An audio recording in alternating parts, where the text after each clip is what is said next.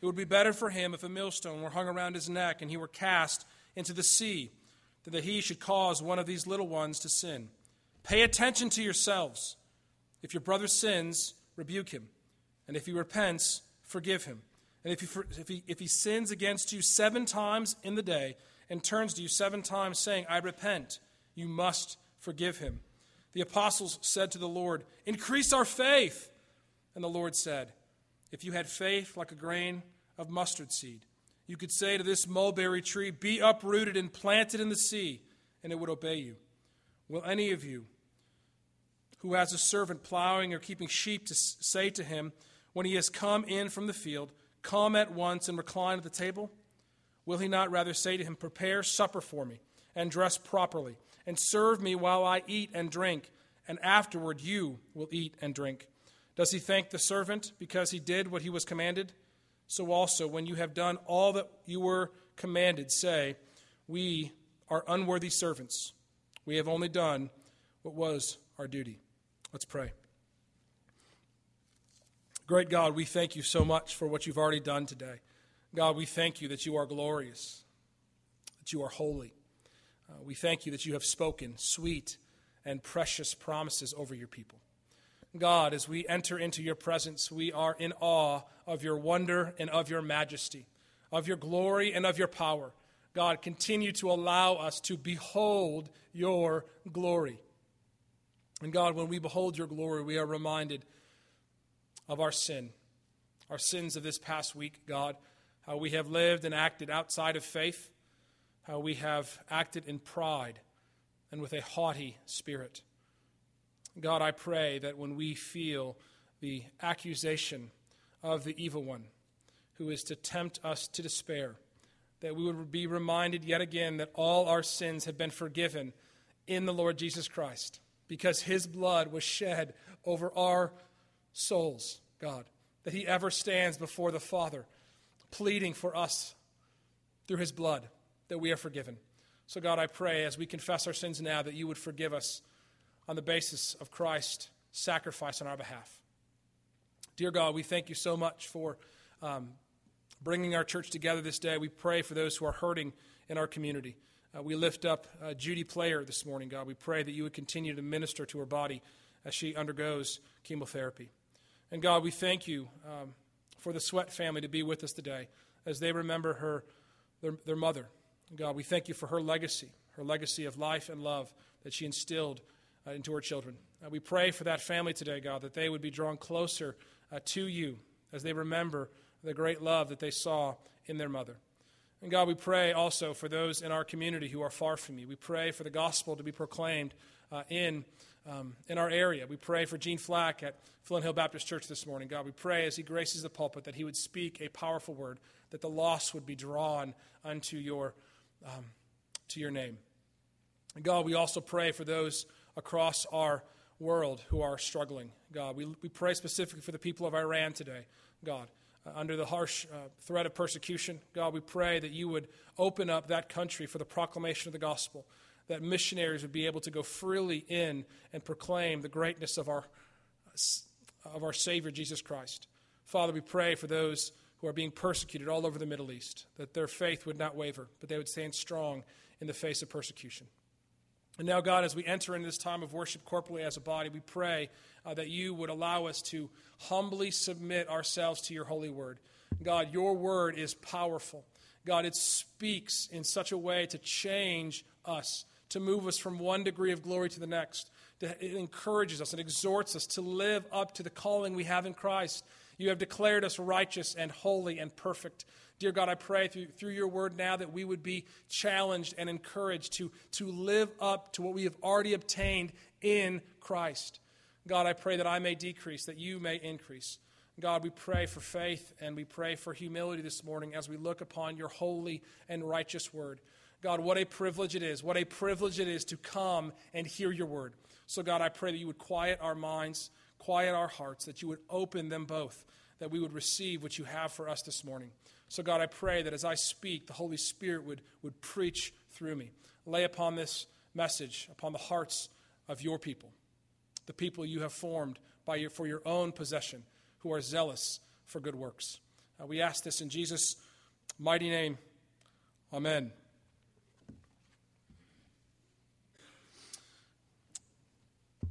Do not put God in a box. Turn on your microphone. Do not put God in a box were the words that Pamela Thomas told me when I sat in a college Bible study at 20 years old. Uh, I was considering going to a summer project with Campus Crusade for Christ. Uh, there was different options for a summer project, both in the United States and overseas. Uh, I was, she was trying to convince me to go to Venezuela as a missionary. Um, in order to do that, I would need to raise $3,500 for the trip, uh, plus $600 to cover my rent for the summer. Um, I just didn't think it was possible to raise the money uh, for the trip and my rent, so I decided to do a summer project in the United States.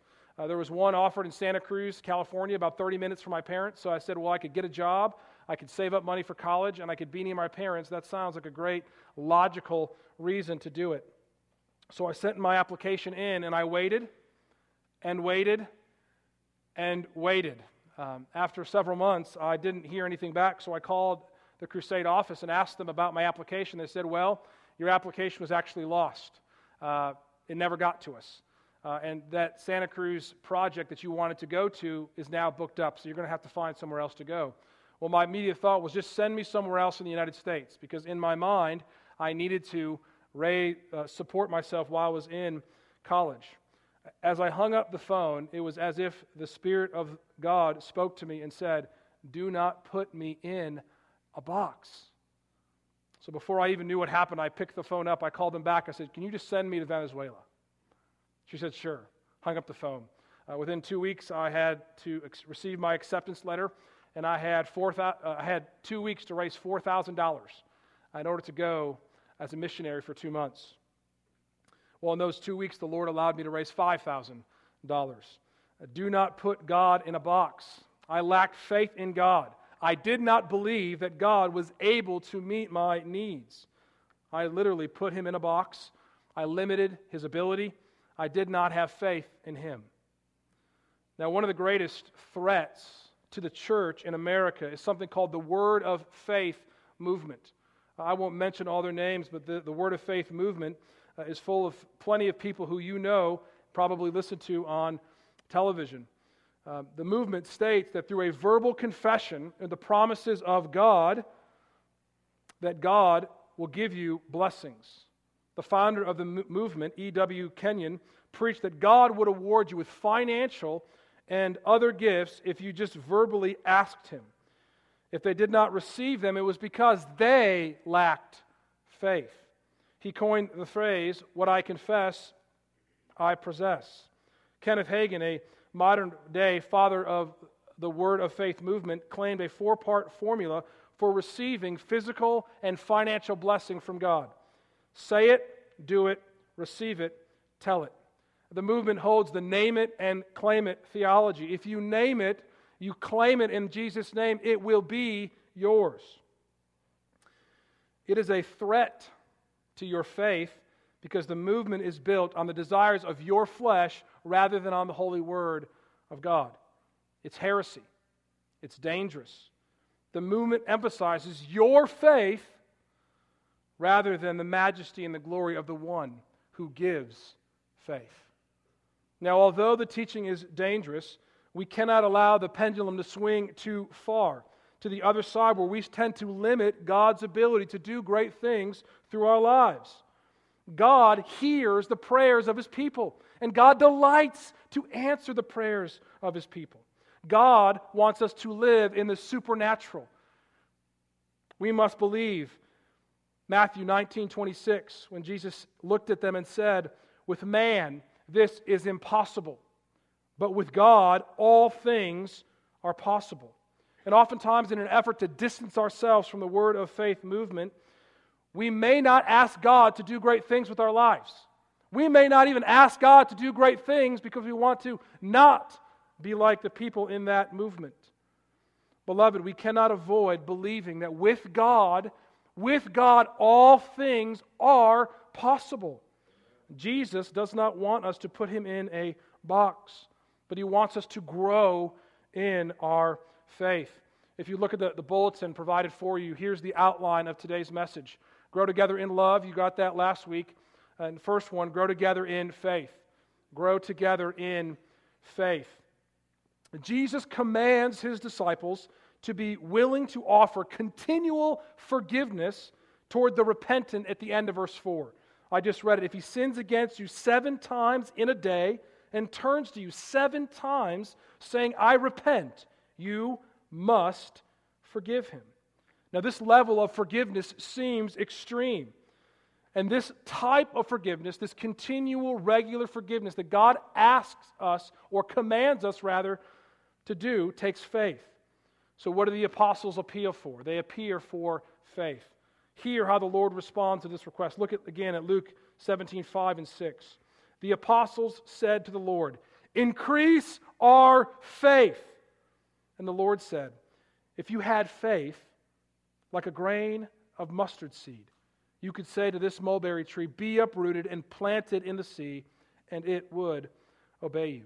Now, I want you to see the apostles, the disciples, focus on the amount of their faith, while Jesus shifts it ever so slightly and focuses on the presence of faith.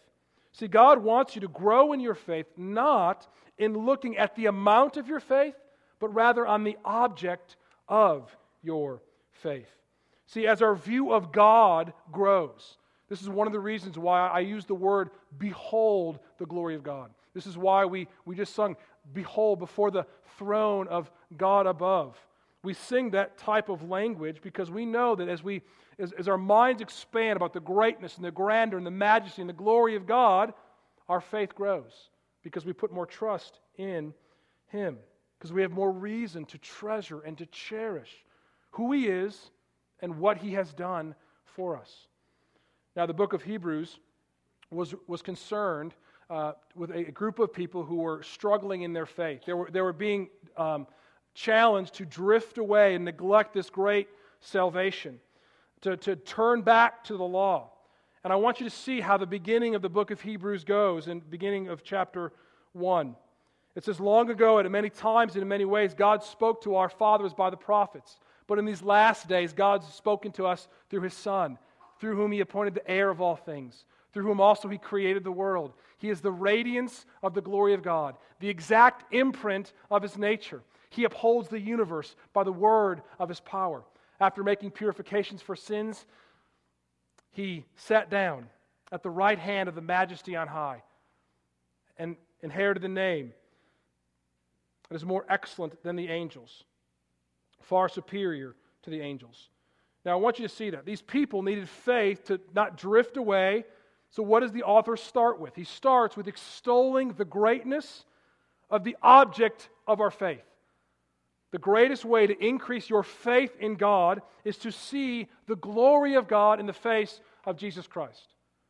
Now, this is the exact opposite of what the Word of Faith movement does. They tend to focus on the greatness of your faith rather than the object of your faith. They focus on themselves rather than on the Lord Jesus Christ. It's dangerous theology. I remember sitting on a front porch after um, uh, this young teenage girl's grandfather died. And she says, Pastor Dave, I was told that if I had faith, if I just told I had enough faith, my grandfather would not have died.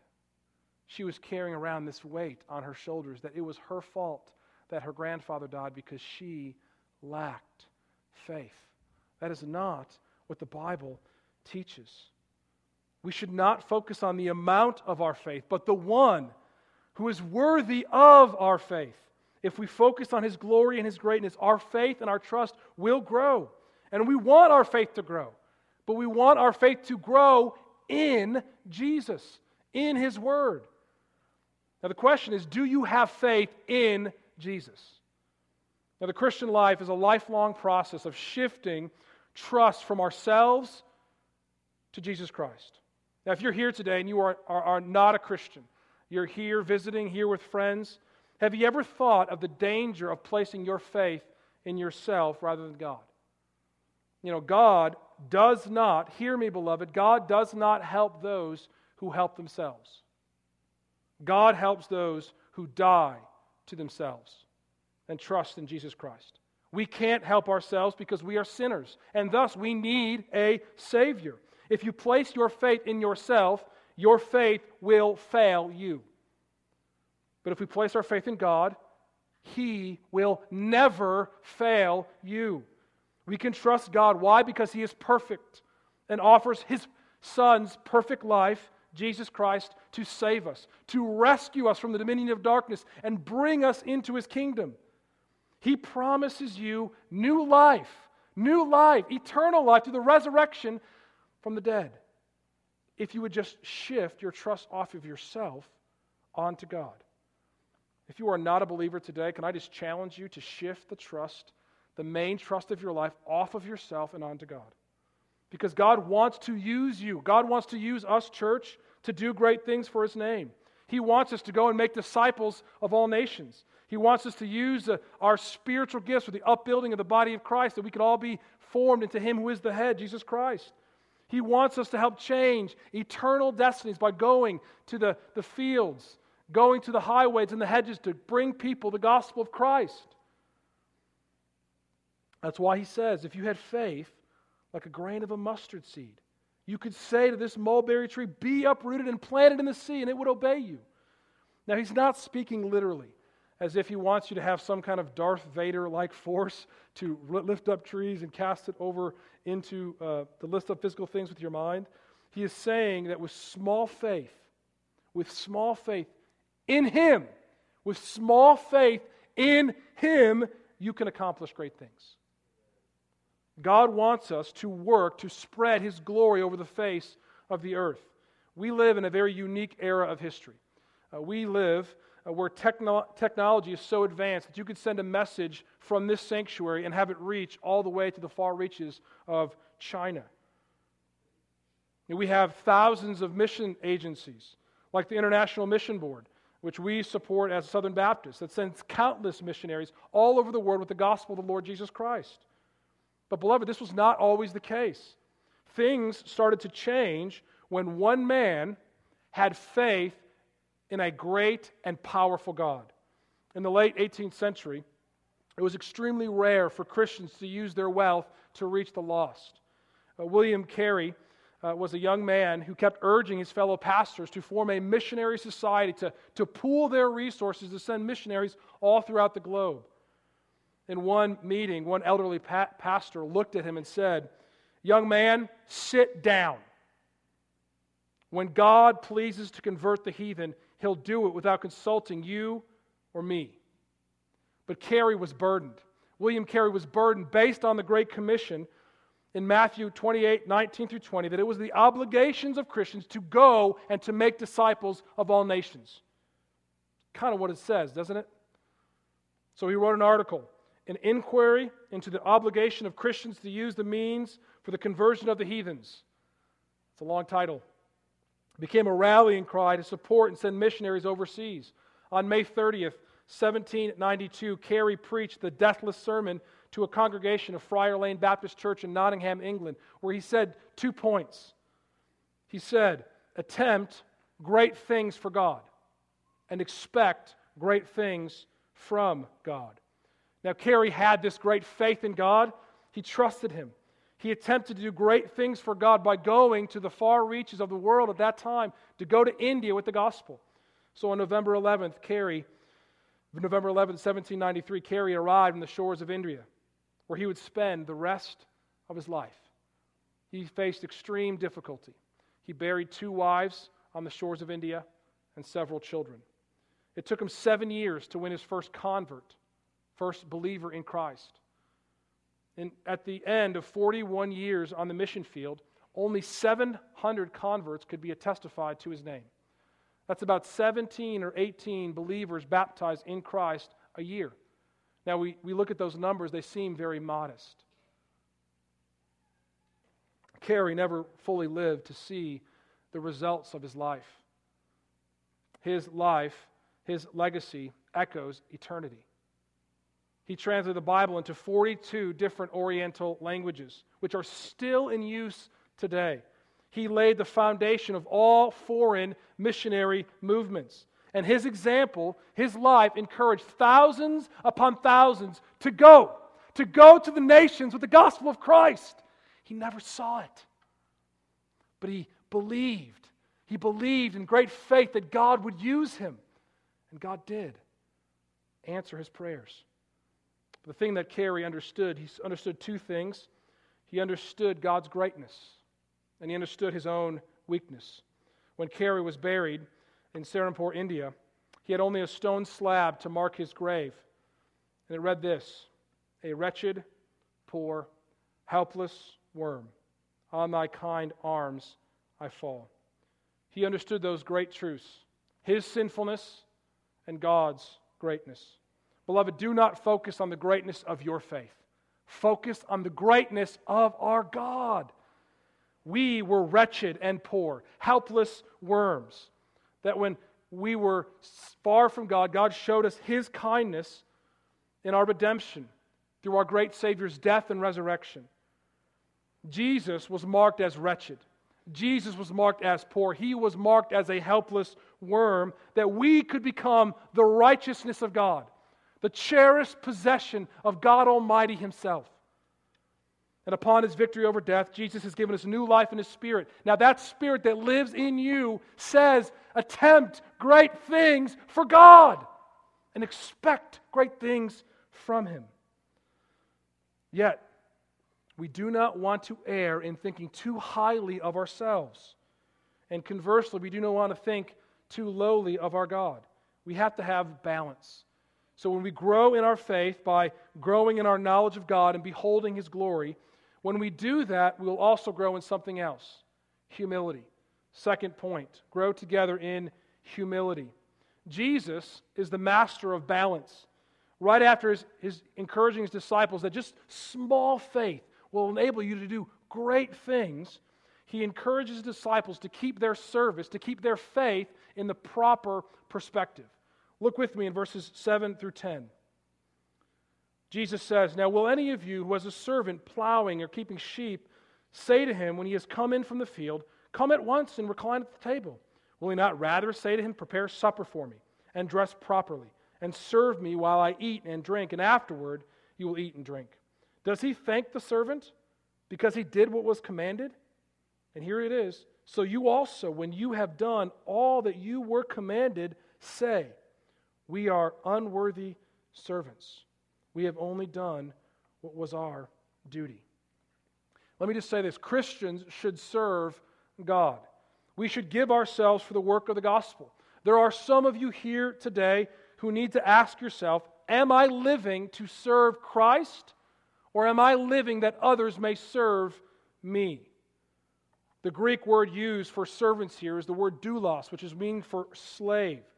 Beloved, when you come to Christ, you are his friend, you are his child, but you are also his slave. You are slaves for Christ. He is your master, and we must serve him with all of our lives. And yet, our Christian service never puts God in our debt. Hear that. Our Christian service, our labors for the King, never puts God in our debt. God does not owe us anything for our labor and our service for Him. Listen to what Acts 17 24 and 25 says The God who made the world and everything in it, being the Lord of heaven and earth, does not live in temples made by man, nor is he served by human hands, as though he needed anything since he himself gives to all mankind life and breath and everything. God does not need humanity to serve him, for he has all that he needs. He is the one who gives us life and breath and everything. See, he's trying to give balance to his disciples. We are called to serve him. We're called to have faith. We're called to do great things in his name. But here it is we have to have humility when we do. We have to have proper balance. He wants us to serve Him, but He wants us to serve Him in a very particular way. He wants us to serve Him where He gets all the glory. He and He alone. He's warning his disciples the danger of thinking that spiritual service entitles, entitles them to special favor on earth. We will not be rewarded in this life for doing what he has commanded us to do. Jesus makes this crystal clear in verse 10. Hear it again. So you also, when you have done all that you were commanded, commanded, say, We are unworthy servants. We have only done what was our duty. Now, here it is. It's natural. In, in our natural self, it's natural to think that God owes us something from our labor. This is why you hear things like, Well, God, I've been working very hard as a Sunday school teacher for so many years. You should spare me the trouble of Alzheimer's. God, I, will, I always give my 10% to your kingdom, so why would you allow me to get laid off from my job? God, I, I pray and study hard to preach to your people. So it's so unfair that you allowed me to get cancer or a disease. Beloved, we can't think like that. God is never in our debt. God does not owe us anything. He promises us, He promises us something in glory, but He does not owe us anything. Our service does not give anything to God as though He needed everything, because He has given us everything through His Son, the Lord Jesus Christ.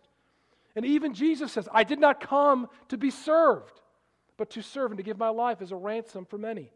He gave His life for ours, His glory for our shame. But here it is God wants you to serve Him, but He wants you to serve you, serve Him with the strength, with His strength, so He gets all the glory. I want you to write this verse down. 1 Peter 4. 1 Peter 4 10. This is an important verse. It's speaking about service in the church, and it says, Whoever serves, which should be all of us as believers in Christ, should serve as one who serves by the strength that God supplies. In order that, the purpose calls, in order that in everything God may be glorified through Jesus Christ. To him belong glory and dominion forever and ever. Amen.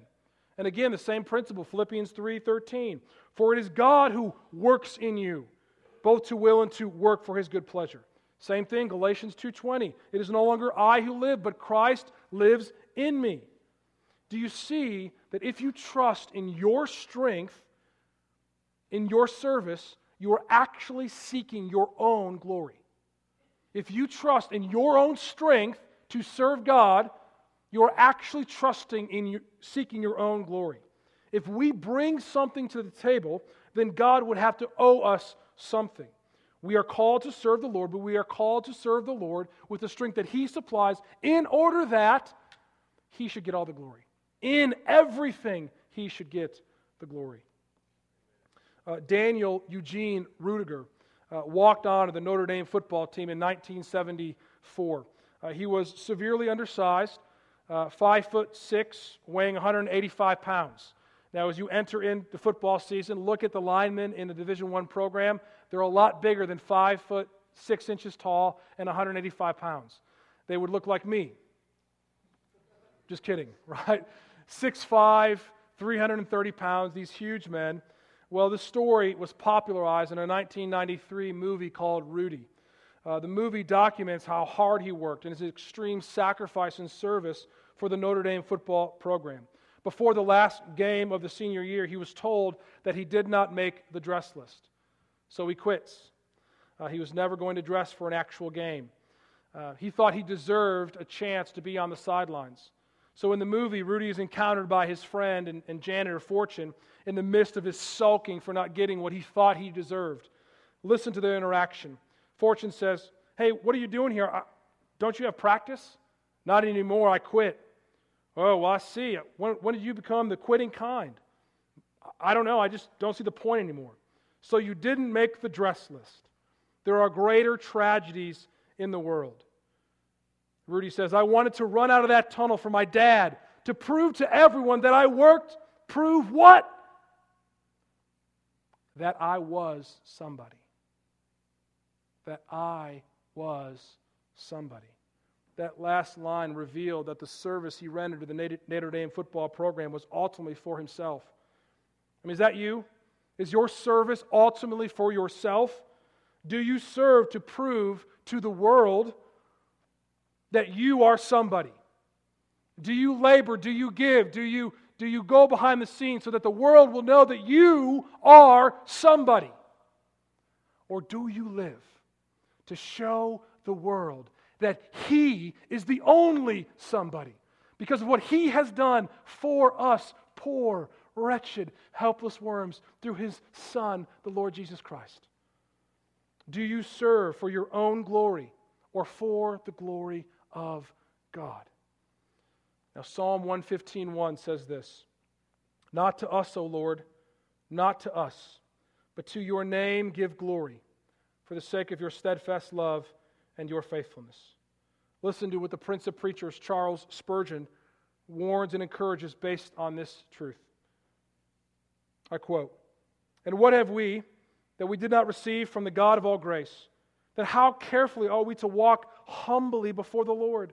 The moment we glorify ourselves, since there is room for one glory, only one glory in the universe, we set ourselves up as rivals to the Most High.